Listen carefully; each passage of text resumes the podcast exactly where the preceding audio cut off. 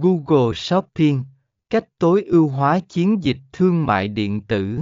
15 trong tài khoản Google Ads của bạn, chọn Campaign, chiến dịch, và sau đó chọn New Campaign, chiến dịch mới.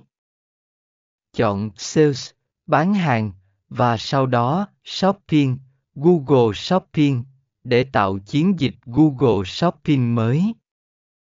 Tiếp theo, bạn cần cấu hình các chi tiết chiến dịch như tên, ngân sách và lịch trình. Tạo các nhóm quảng cáo và thiết lập các biểu đồ đối tượng để quảng cáo sản phẩm cụ thể của bạn.